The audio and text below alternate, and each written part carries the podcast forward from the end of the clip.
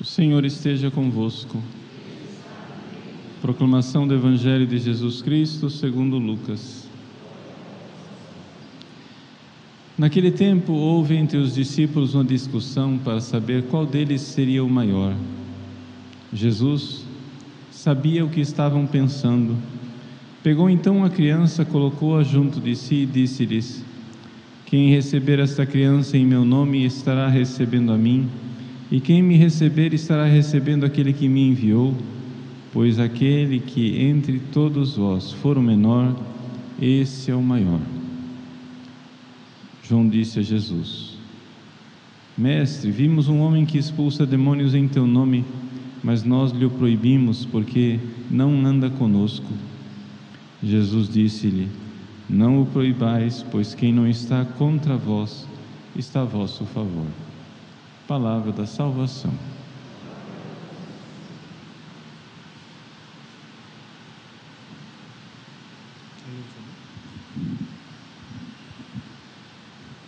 Meus queridos irmãos e irmãs, celebramos hoje a memória de São Vicente de Paulo. São Vicente de Paulo é conhecido por ser um grande apóstolo da caridade cuidar dos pobres. Mas dizer que São, São Vicente de Paulo cuidava dos pobres, por isso ele é o padroeiro dos vicentinos, não é? que ele cuidava das obras de caridade é dizer pouco, porque é não entender plenamente quem foi São Vicente de Paulo. Veja só, são Vicente de Paulo foi, primeiro vamos localizar, era um padre, um sacerdote que viveu na França, não é? no final do século XVI, início do século XVII. Ele foi contemporâneo não é? do grande São Francisco de Sales. E os pregadores da época diziam um, um famoso pregador da época dizia: Deus só pode ser muito bom, porque Deus criou um Vicente de Paulo. Ou seja, de vendo a bondade daquele homem, as pessoas imediatamente pensavam na bondade de Deus. Porque de onde vem essa bondade? Só pode vir de Deus. Mas se vocês virem, na oração inicial que nós fizemos hoje, a oração da coleta, fala de São Vicente de Paulo no seu amor aos pobres, mas fala também da formação de sacerdotes, ou seja, ele era um grande formador de sacerdotes. E a oração conclui dizendo assim, né, que nós precisamos amar o que ele amou, mas também nós precisamos seguir o que ele ensinou. Essas duas coisas. O amor aos pobres é uma coisa importante, mas este amor sem uma reta doutrina, sem a formação aqui, ó, das ideias corretas, não representa o que era São Vicente de Paulo. Ele era as duas coisas: inteligência na reta fé, no ensinamento da igreja, na doutrina, e era também uma vontade ardente, cheia de amor. Então, é isso que une as duas coisas, ou seja, a formação dos sacerdotes a fé reta, inteligência, e o amor aos pobres, a vontade, a caridade. Essas duas coisas precisam andar juntas. Deixa eu explicar. Vejam só. A França da época de São Vicente de Paulo não tinha somente pobres materiais. Tinha também pobres espirituais, porque estava cheia de hereges jansenistas. Quem eram os hereges jansenistas? Eram pessoas que aparentavam ser católicos, Eram bispos que usavam mitra, casula, báculo, celebrava missa, como todo mundo, mas que não tinham uma cabeça católica, tinham uma cabeça de calvinista protestante. E qual era a característica do calvinista protestante que eles abraçavam? O fato de que Deus criou uma multidão de seres humanos para mandar para o inferno. Ou seja, não tem nada o que você possa fazer. Antes de você nascer, já está decidido se você vai para o céu ou se você vai para o inferno. Essa era a heresia do jansenista. Isso aqui que eu estou dizendo é errado. Os jansenistas, junto com os calvinistas, acreditavam que Deus criou a maior parte dos seres humanos já antes mesmo de nascer, a maior parte dos seres humanos já está predestinada para o inferno. E que Deus tem um grupinho de pessoas eleitas, que são as pessoas que vão ser salvas. É um grupo pequeno. E que tudo isso já está decidido, não importa o que você fizer. Você não tem que fazer absolutamente nada. Já está tudo decidido por Deus. Olha o tamanho dessa heresia. Qual é a consequência dessa heresia medonha? É que já está tudo decidido. Então, se você é mau, continue na maldade, porque nada que você fizer vai adiantar. E se você está nessa situação, imagine o que é que viram a sociedade assim, onde as pessoas no fundo, no fundo, não são livres. Tem só uma aparência de liberdade. Você decide as coisas, mas na verdade não foi você quem decidiu, porque já estava predestinado. Isso leva as pessoas a desanimar espiritualmente, a não querer melhorar, a não querer ser santos, a não querer abraçar o amor de Deus e a caridade. Isso leva as pessoas à estagnação. Não existe pobreza maior do que a pobreza de um ser humano que, porque tem uma fé errada, se vê condenado a nunca amar. Essa é a maior pobreza de uma sociedade.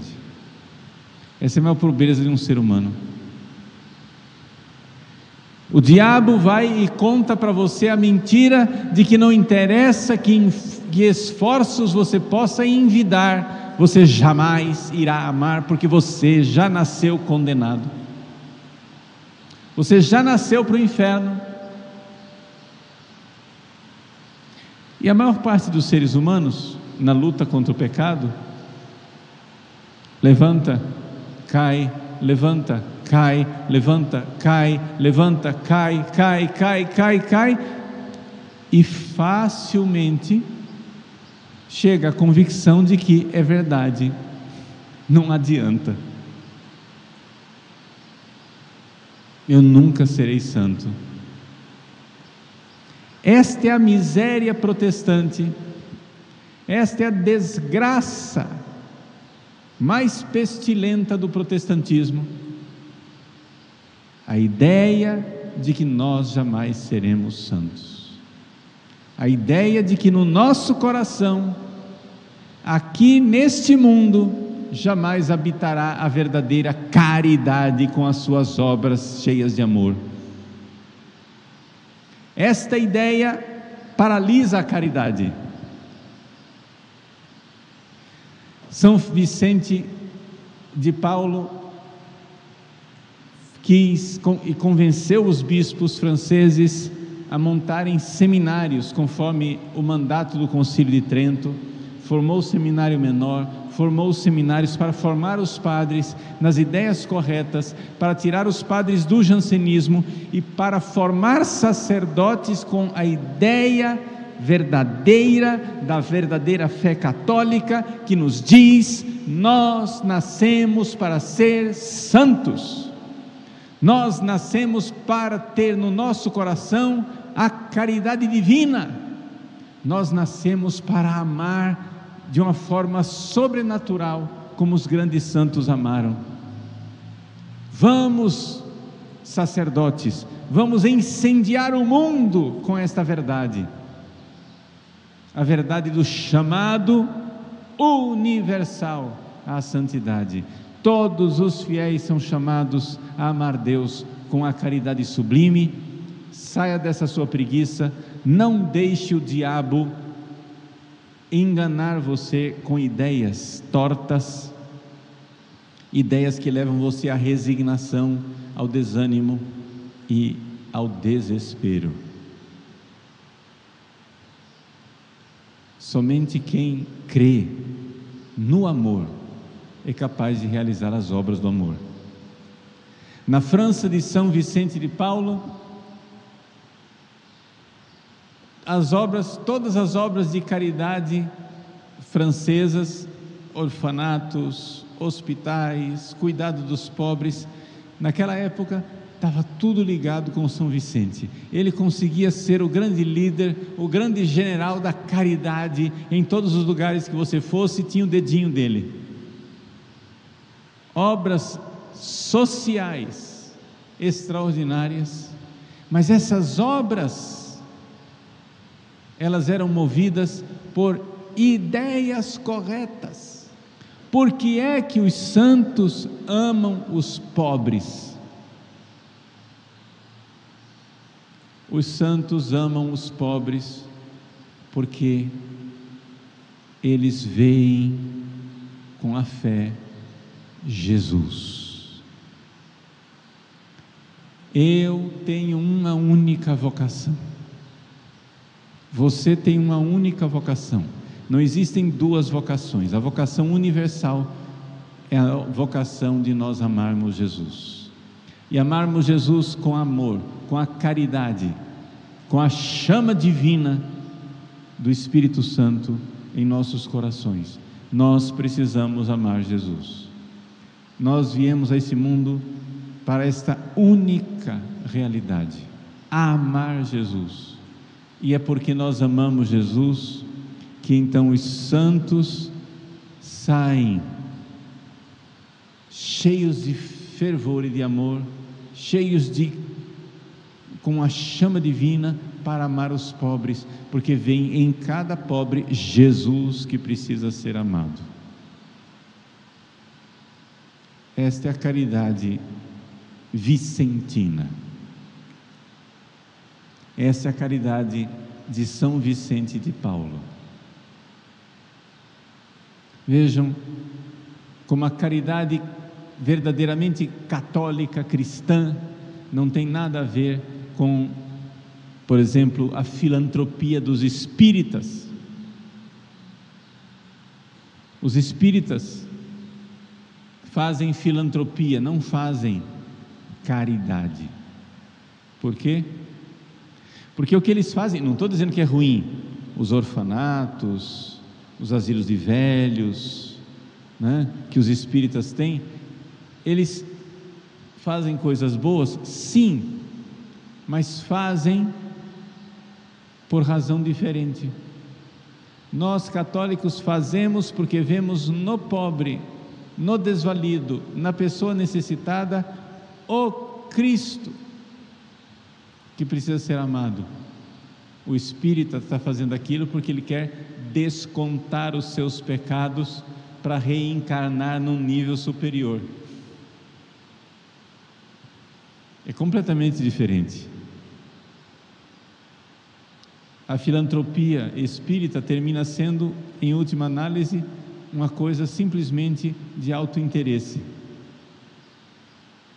A caridade católica, se ela é verdadeira caridade, ela é um esquecimento de si para servir a Cristo no irmão. Porque Cristo nos amou e nós precisamos amá-lo de volta. Meus irmãos, que São Vicente de Paulo nos ilumine lá do céu, para nós entendermos que,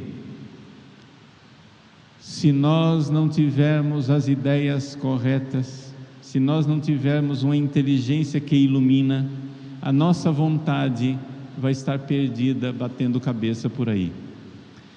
Ninguém ama vontade o que não conhece inteligência. É necessário, sim, se nós vamos verdadeiramente amar e amar a Cristo e amar os pobres, é necessário que nós tenhamos as ideias corretas para conhecer aquele que nós verdadeiramente estamos amando. E é a graça de Deus que, iluminando nossa inteligência, convida nossa vontade para nos unirmos a Jesus. Portanto, a igreja hoje celebrando São Vicente de Paulo, celebra um homem que, querendo amar os pobres, se preocupou enormemente pela formação dos sacerdotes, para dar ideias corretas ao povo de Deus, porque se nós não tivermos a doutrina correta, as ideias católicas ortodoxas, conforme a fé da igreja, nós nunca amaremos de verdade,